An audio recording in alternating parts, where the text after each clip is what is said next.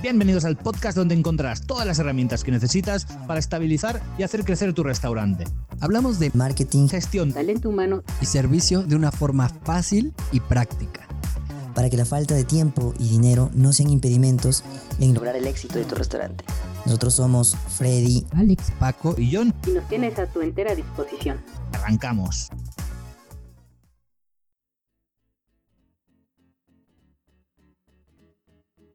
Hola, ¿cómo están todos? Bienvenidos a este capítulo de Air Podcast, Viernes Grupal. Soy Alejandro Castillo, hoy voy a dirigir este grupal para todos ustedes.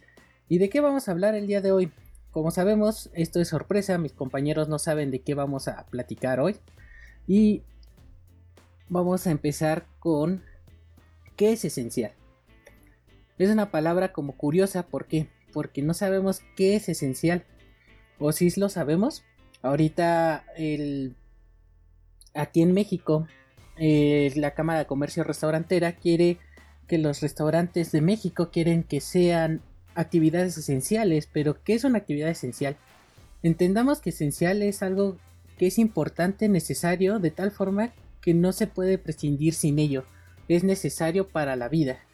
Están tomando esencial como ir al supermercado, comprar alimentos, ir a las farmacias, comprar medicinas. Es algo que necesitamos para vivir, pero realmente un restaurante es esencial. Es algo que necesitamos para poder vivir. A mí me gustaría empezar este programa preguntándole, mis- preguntándole a mis compañeros. ¿Ustedes creen que los restaurantes son una actividad esencial, una actividad que es necesaria para la vida de todas las personas? No sé quién quiere empezar con su comentario, participar. Demos la bienvenida a John, a Freddy, a Paco. A ver quién se va a animar a, a ser el primero en participar. Cuéntanos, Freddy, ¿qué es esencial para ti? Ok. Aquí yo decía que vienen, me vienen a la cabeza dos partes. La parte eh, esencial, la filosofía que tiene cada persona. Y pues la otra parte ya viene a ser eh, la vida de la empresa, del restaurante como tal. Entonces, cuando eh, empezamos a, pensar cuál es lo esencial o qué es la, cuál es la esencia de un restaurante, definitivamente tenemos que empezar por la misión, visión y valores. ¿sí?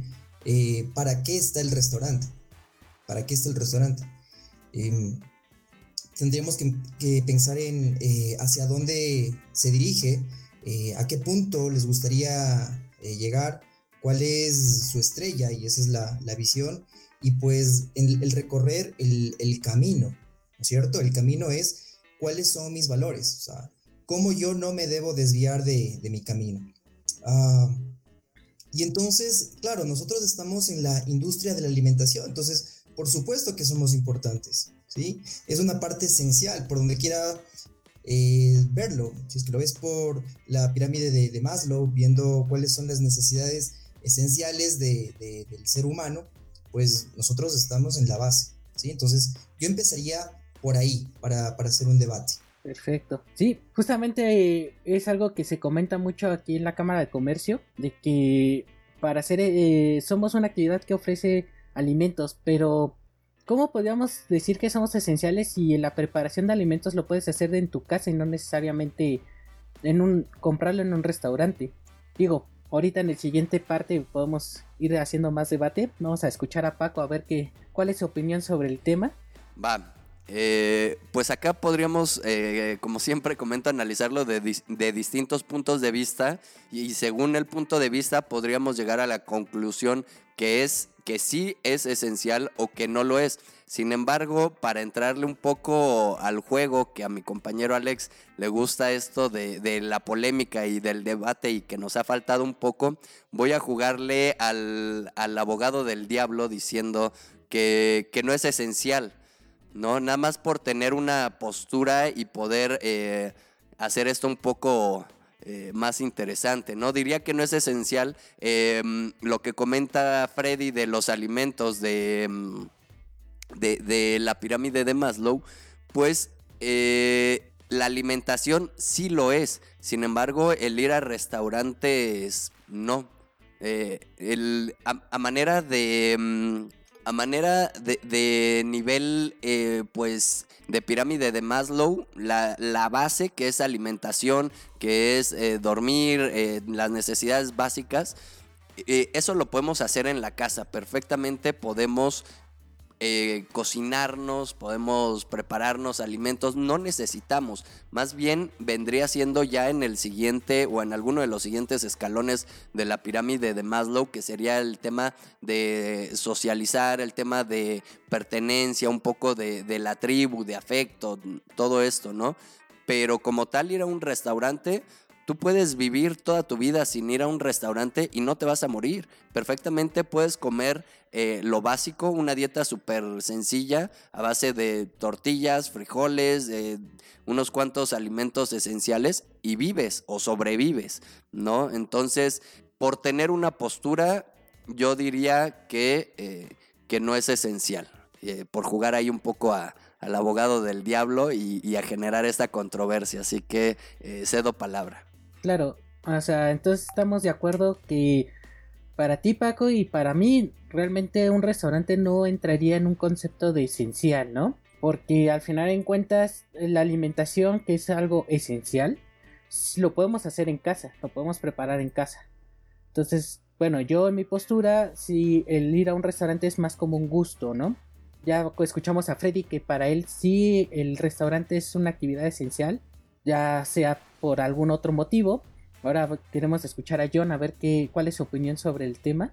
Bien, yo creo que yo creo que depende depende cómo se mire, ¿no? O sea, al final yo creo que es esencial y no es esencial, tiene un poco de de, de, de qué, ¿no? Depende del equilibrio y depende de cada uno.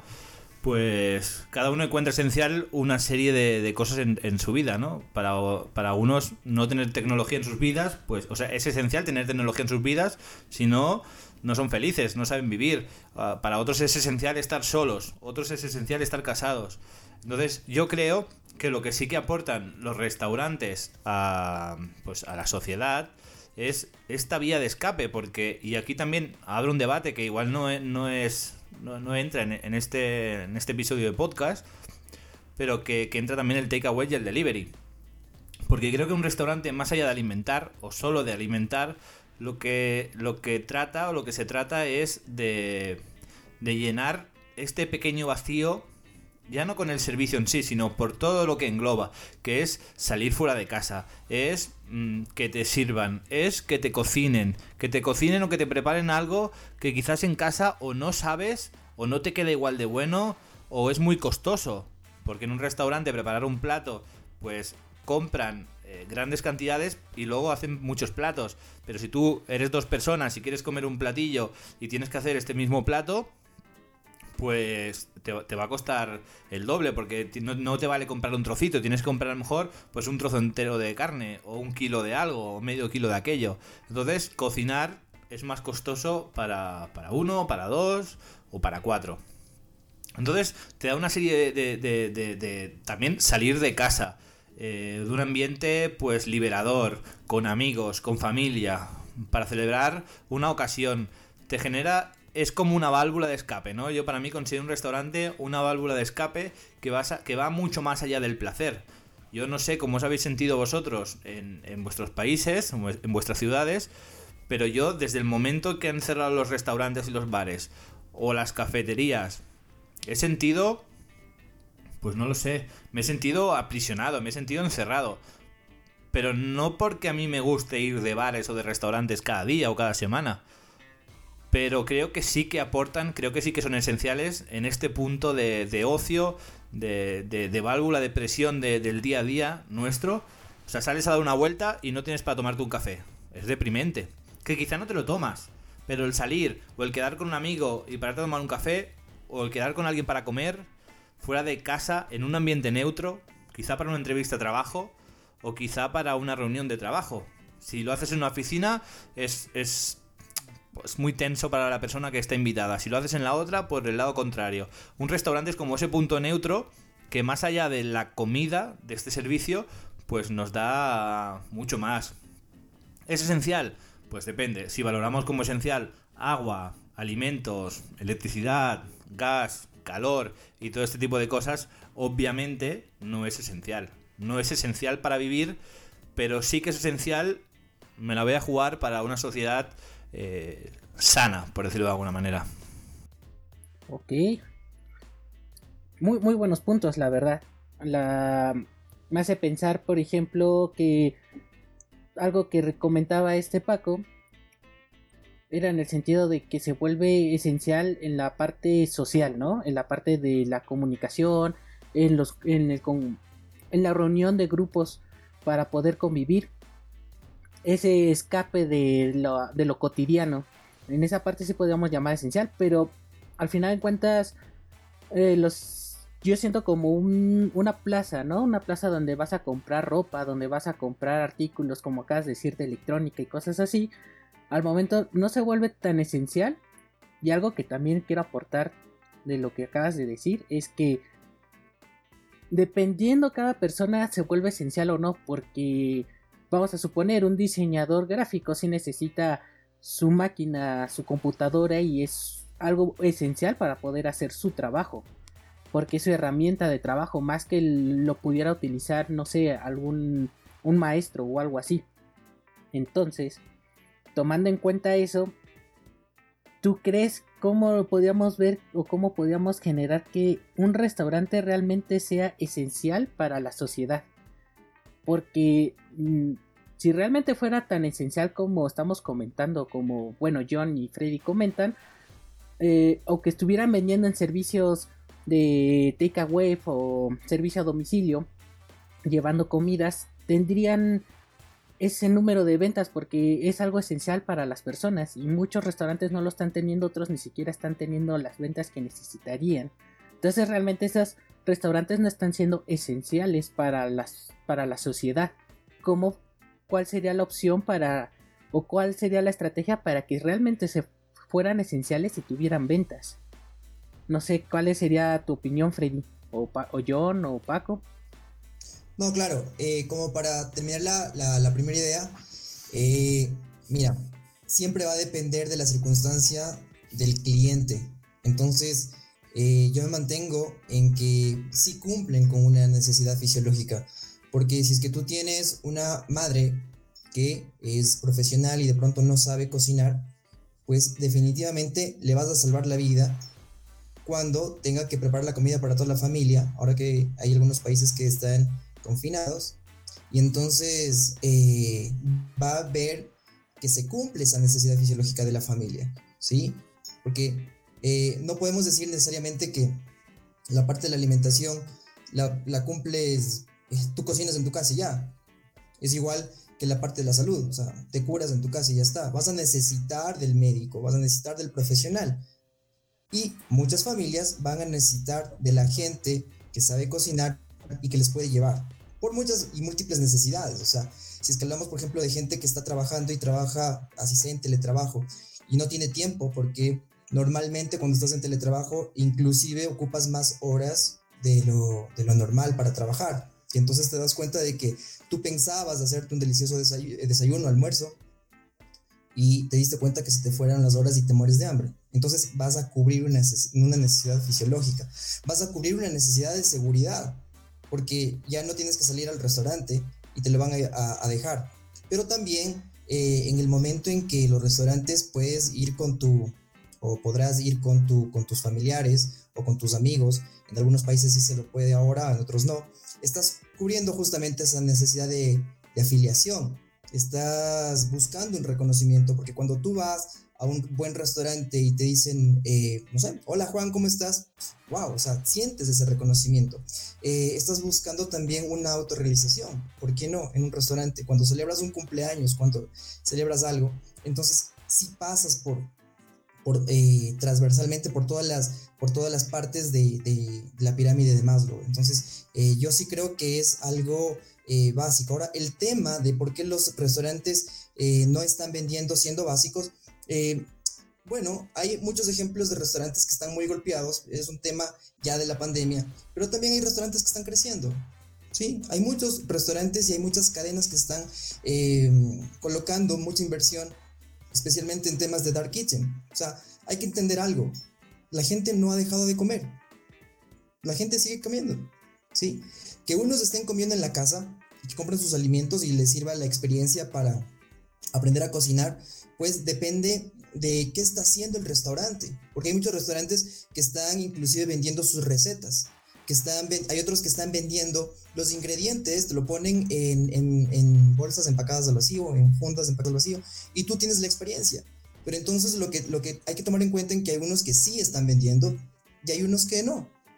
Hay un 80% que no, hay un 20% que sí, que sí Exacto.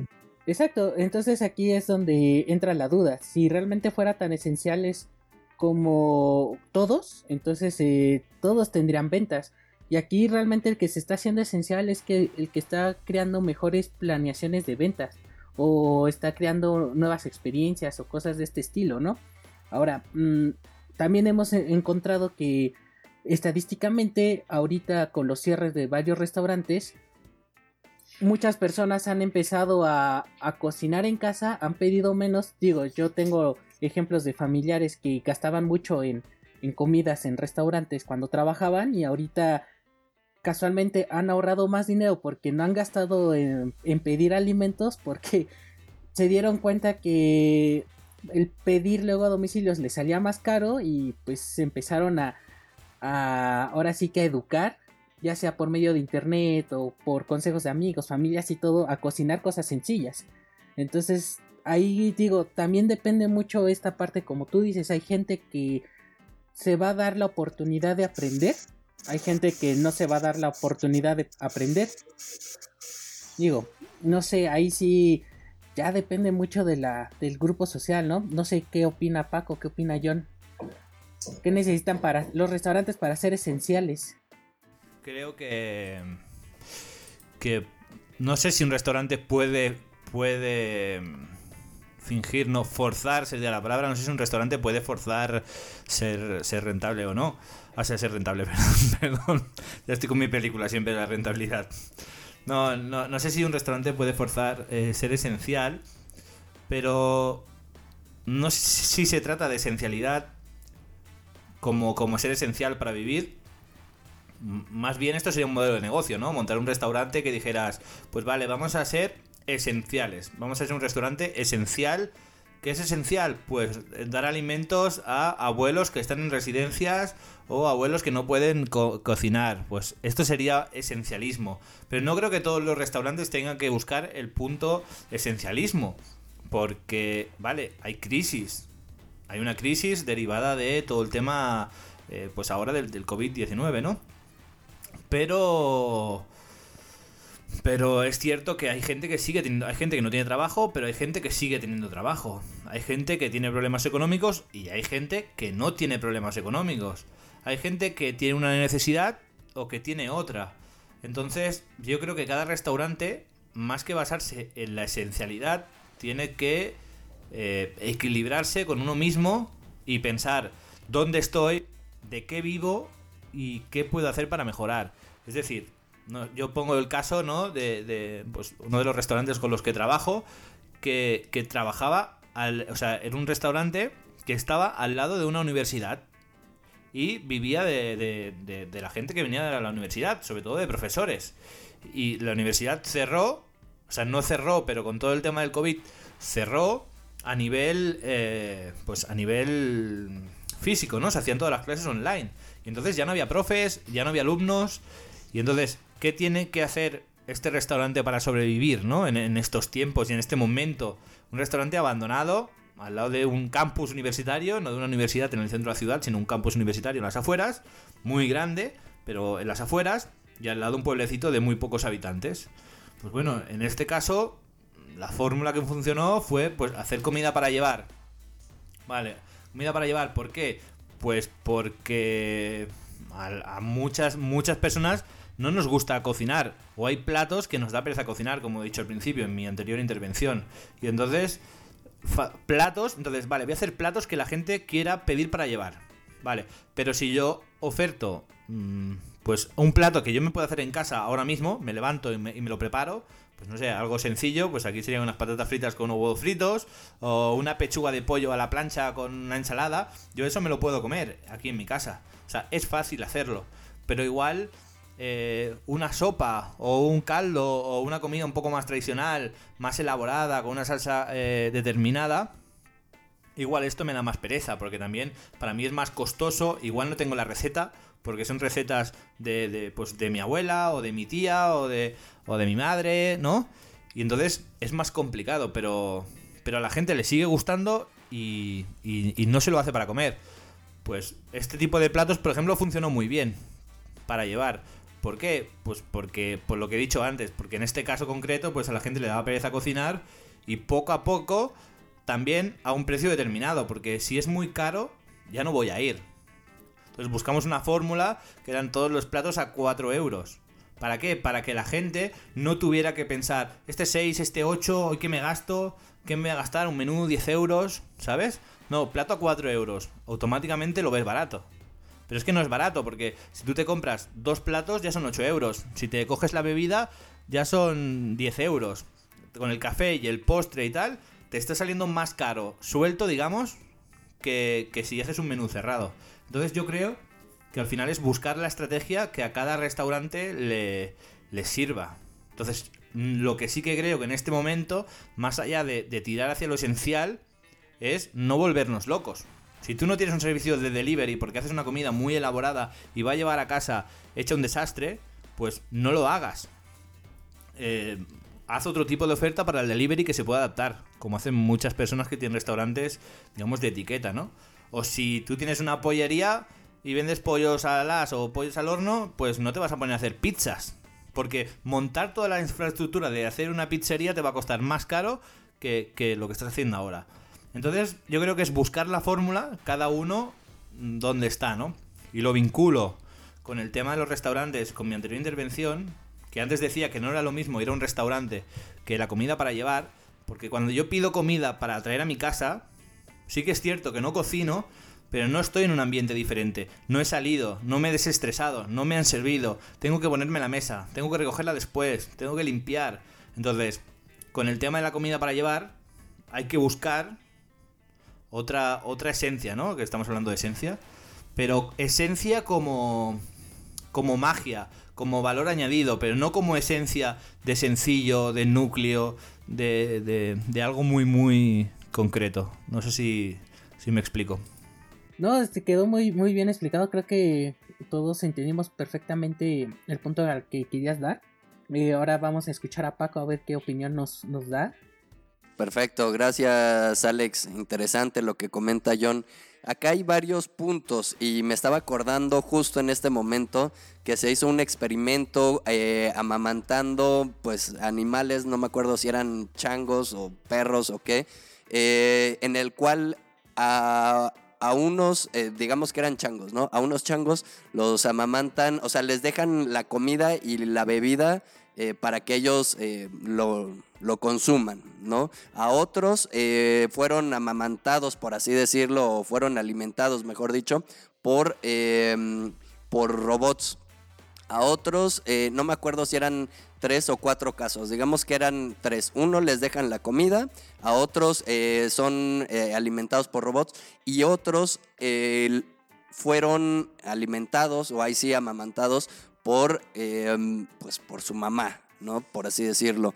Y resulta que eh, aquellos, aunque todos tuvieron la misma cantidad de, de comida, eh, solo sobrevivieron aquellos que fueron amamantados por, por su madre. Entonces acá en este experimento sí quedó demostrado que ya no solo el tema en cuestión de, de necesidades básicas, o al menos, eh, al menos en este experimento en animales, eh, para que puedan sobrevivir, sino el tema de, del cariño y del afecto eh, tuvo una función muy importante para que pudieran sobrevivir solo aquellos que lo tenían, ¿no? Entonces, eh, por ahí podría darle la vuelta con lo que comentabas de si ese es esencial o no, que como decía, según el enfoque puede serlo o no puede serlo, ahora le estoy dando la vuelta, ¿no?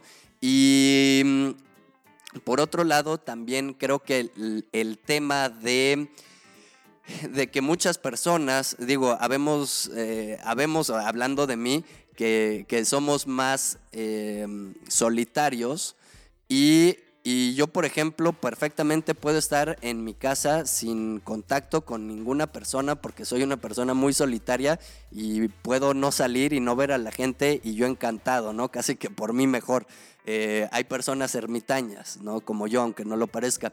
Eh, sin embargo, eh, mucha gente, para no volverse loca, sí necesita de este contacto y quedó claro ahora con la pandemia en un tema de que aunque tengas este contacto virtual, pues no es lo mismo y ya muchos querían ver a sus amigos, a su familia y abrazarlos y, entonces por ahí también, ¿no? Otra cosa, respecto a lo que comentaba John eh, del modelo de negocio, pues sí, el 2020 nos dejan claro que hay que adaptar nuestro modelo de negocio y partiendo un poco también con, con, lo que diría Darwin, que no es el más fuerte el que sobrevive, ¿no? Acá ya quedó demostrado, sino que aquellos que tengan mayor capacidad de adaptarse al cambio eh, van a poder este, sobrevivir. Eh, otro punto,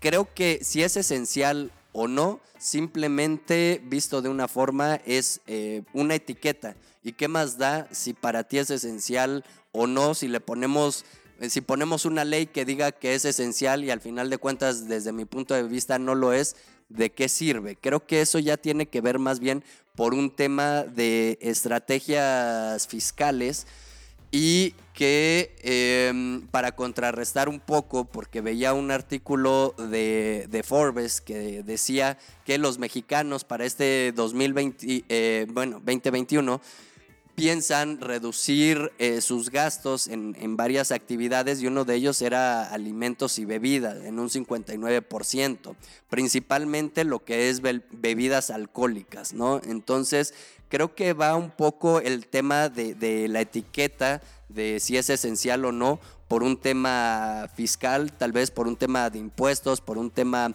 eh, legal, pero respondiendo ya para ir cerrando y que no divague tanto como suelo hacerlo, eh, sería qué podemos hacer para que los restaurantes puedan, digamos, convertirse en una, eh, bueno, que sean esenciales creo que es un tema de percepción y ahí es donde respondiéndole a John lo que publicaba en su post en Instagram el día de hoy, si el marketing sirve o no sirve, en este caso para un tema de etiqueta, para un tema de percepción de la gente, eh, serviría mucho el marketing para crear una campaña en la cual la gente pueda, por así decirlo, sensibilizarse y tener en la mente que el asistir a restaurantes es, es algo esencial, ¿no? Entonces creo que podría lograrse a manera de, de, marketing y,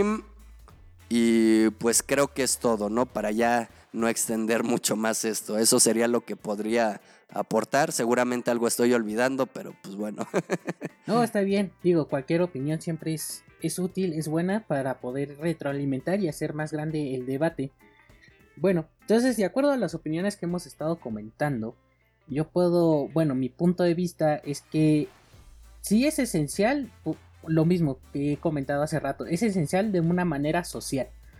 Algo que comenta John y que estoy muy a favor es más que algo que un restaurante sea esencial.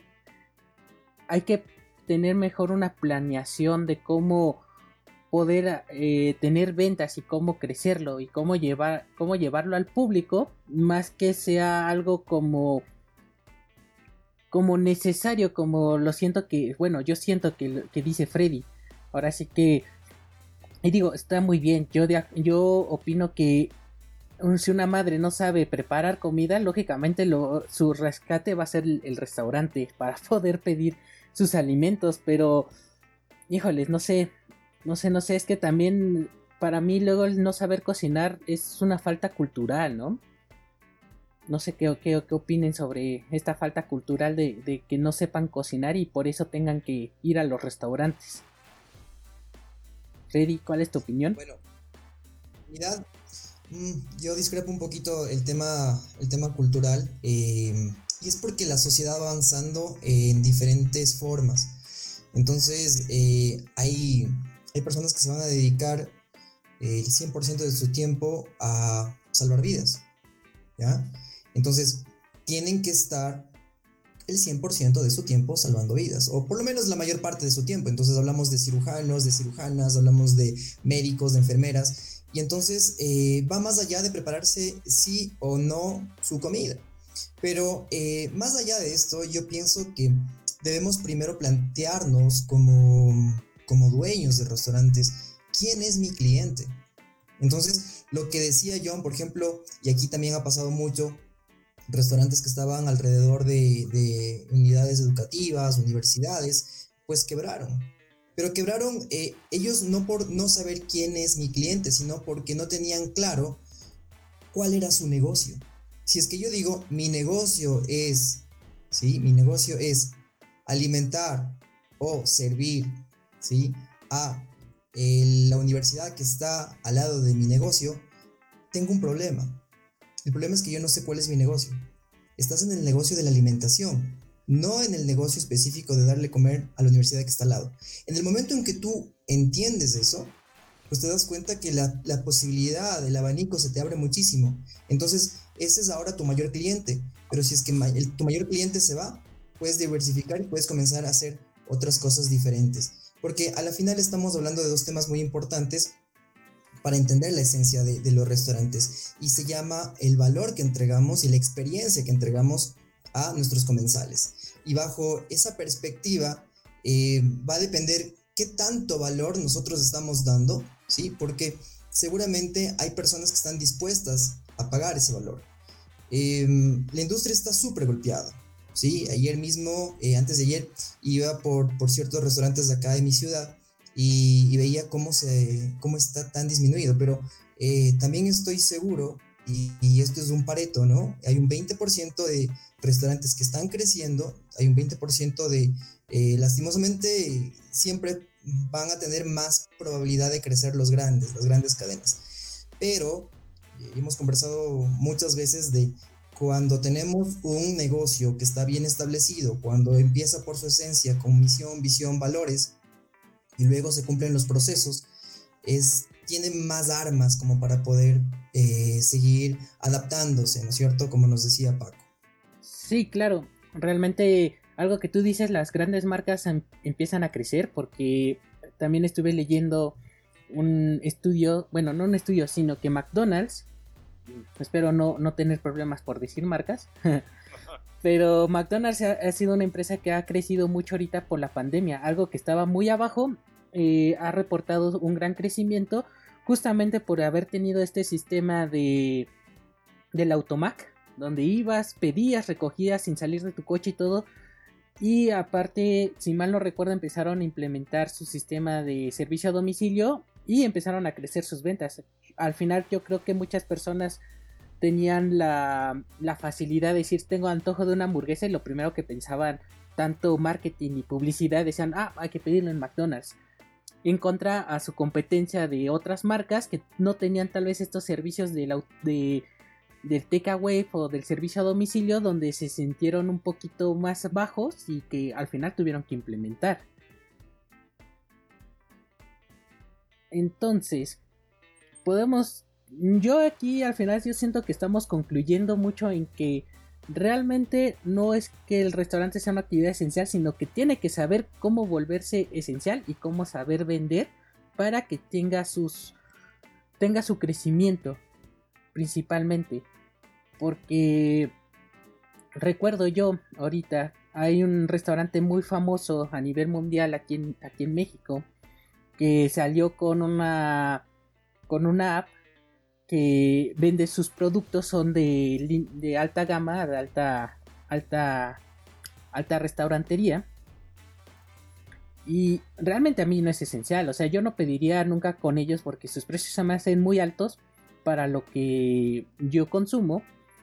Y aún así, ellos están teniendo ventas. Y en cambio, otros que son más chiquitos o que apenas empezaron con este sistema de restaurante fantasmas, pues no han podido levantar o no lo han podido lograr. Entonces, ¿Cuál es la diferencia en que el restaurante de alta cocina sí será la pura fama, el puro marketing lo que ha hecho que tenga ventas contra el restaurante fantasma que apenas empieza y que se está adecuando? ¿O por qué? ¿Cuál sería la esencia que, que hace que uno tenga ventas o no. A ver, John, ya alzó la mano. No, yo, yo creo que, que no tiene nada que ver con el. Me quito esto que si no. No, te- no tiene nada que ver con, con el tipo de restaurante y tiene que ver todo. Es decir, no es que haya una clave del éxito, pero sí que es verdad que, que los grandes restaurantes pues prestan atención a todos los detalles, ¿no? El ticket es más caro, el ticket es más caro, pero es cierto que a nivel de servicio, a nivel de cocina, a nivel de producto, a nivel de imagen de marca, a nivel de marketing, cuidan todos los detalles, ¿no? Y yo voy a aprovechar esta intervención, que por eso levantaba la mano, porque muchas veces el pequeño restaurante quiere ahorrar en muchas cosas, que lo entiendo, porque no tiene la capacidad, igual no tiene socios detrás que pongan dinero y que faciliten pues el día a día de la operativa de este restaurante. Igual van más apretados y, tienen que tomar decisiones entre elegir un camino o elegir otro. Pero creo que en cierta manera nos tenemos que mirar en el reflejo de los grandes en el sentido de que, hostia, es que el grande tiene una página web que es súper chula y yo no la tengo. Pues igual no puedes pagar esa página web, igual no puedes hacer esa página web, pero sí que tienes que fijarte en hacer algo similar dentro de tus posibilidades. El servicio. Hostia, es que el restaurante tiene un servicio perfecto.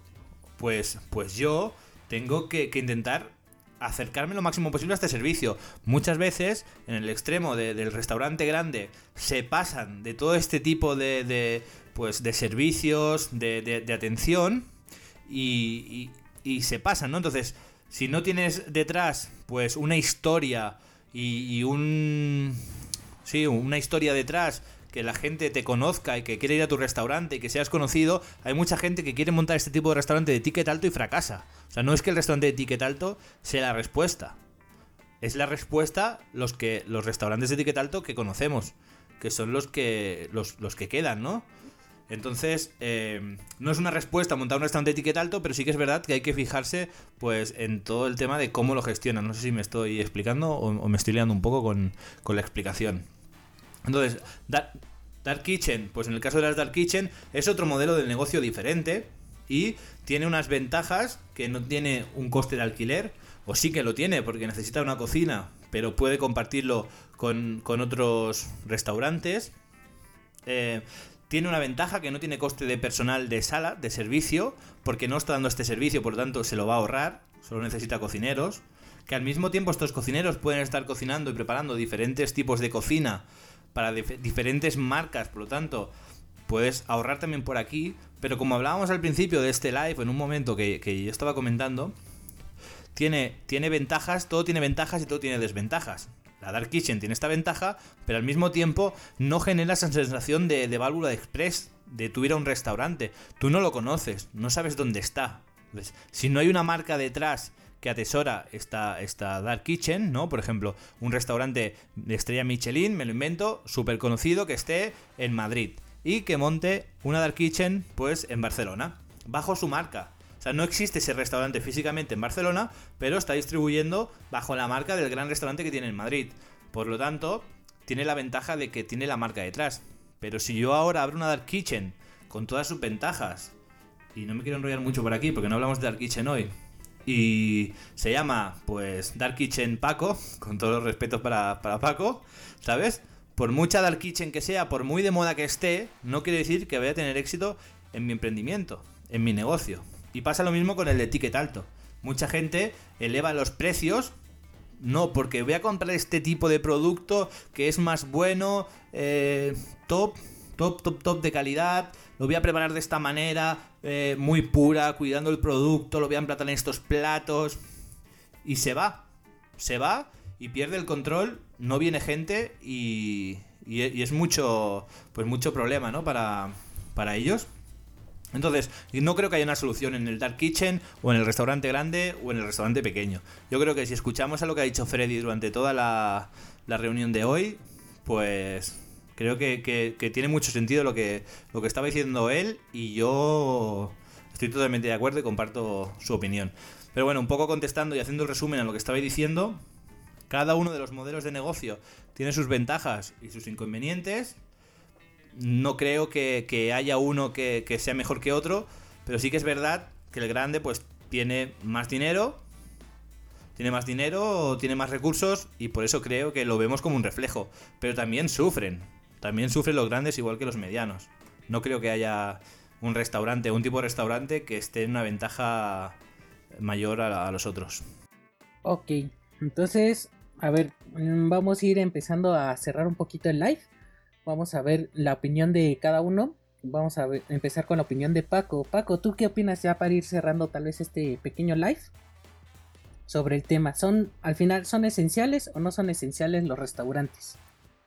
Eh, acordándome, te digo, de, de este experimento bastante interesante que, que no solamente es el alimento físico, sino va a sonar acá un poco eh, cursi, pero el alimento del alma, que es el, el amor y el cariño, eh, creo que sí serían indispensables, sí serían necesarios y también para, para no volverse loco, ¿no? Y tener este contacto con, con la gente. Entonces, la salud ya no solamente es salud eh, física, de que mi cuerpo esté nutrido, si vamos más a fondo con el tema de salud, pues también es mental y espiritual.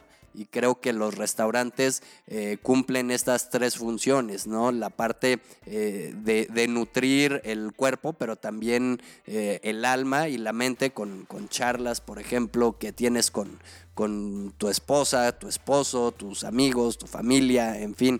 Entonces creo que mm, en un sentido bastante completo y profundo, pues sí, sí son esenciales. Ok, perfecto. Cedo palabra.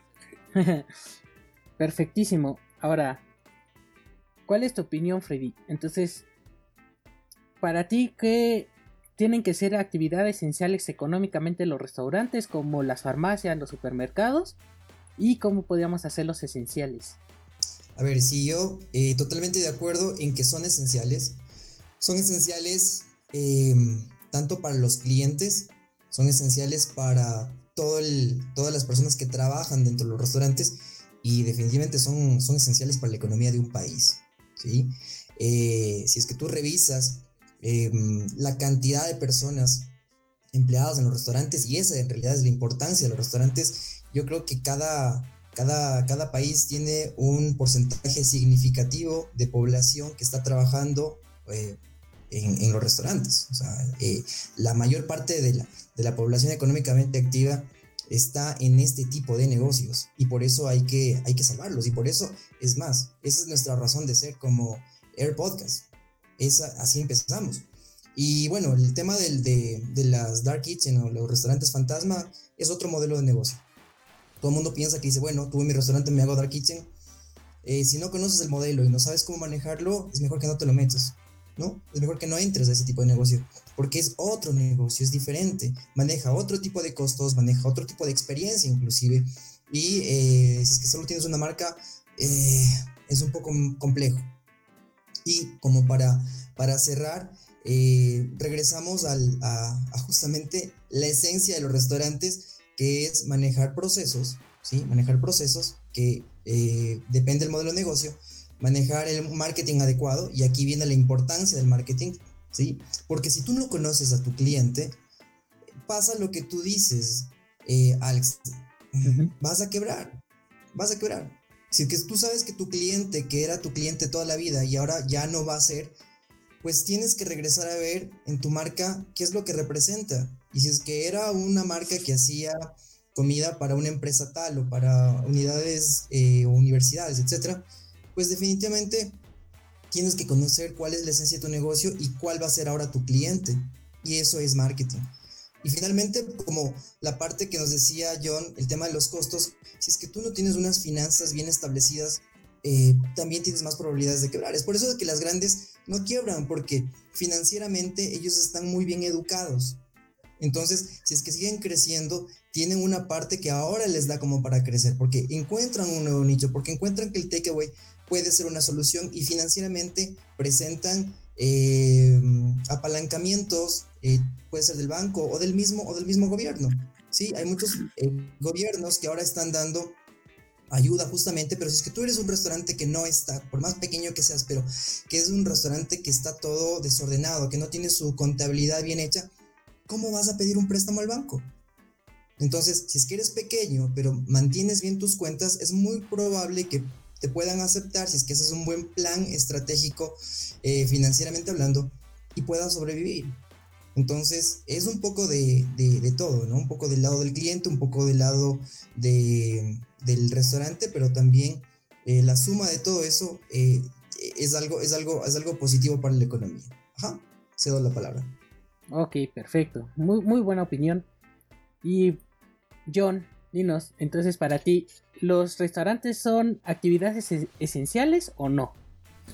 Yo creo que, hay un baremo, es como si fuera un termómetro, a la hora de tener que decidir y como gobierno, a la hora de tomar decisiones, en este caso, de tomarlo como esenciales o no y, limitar más o menos, pues aquí hay un termómetro que puedes o subirlo hacia arriba, hacia, hacia actividades menos esenciales o más esenciales y podrías decir que la peluquería es esencial o no es esencial. Podrías decir que, no sé, que el técnico de, de una instalación de, teléfono o de internet sea esencial o no es esencial. ¿Es esencial tener teléfono o internet? Pues sí, porque estás acostumbrado a vivir con ello, pero tampoco es esencial para vivir. Sí que lo es, por ejemplo, las farmacias o las tiendas de comida, ¿no? Entonces, dependiendo de dónde pongas el baremo, es esencial o no es esencial, pero si me tengo que mojar y tengo que dar una opinión, eh, yo creo que es esencial. Es esencial para la sociedad como válvula de escape como válvula de escape, como válvula de presión del día a día, de, estemos en una situación como la actual, difícil, o estemos en una situación normal, de salir, de ver la familia, de comer en un lugar fuera de casa, de que te sirvan, de que te atiendan, de que te den cariño, ¿no? Más allá de la familia y los amigos, de, recibir cierto cariño, ¿no? Cierto sentirte no importante.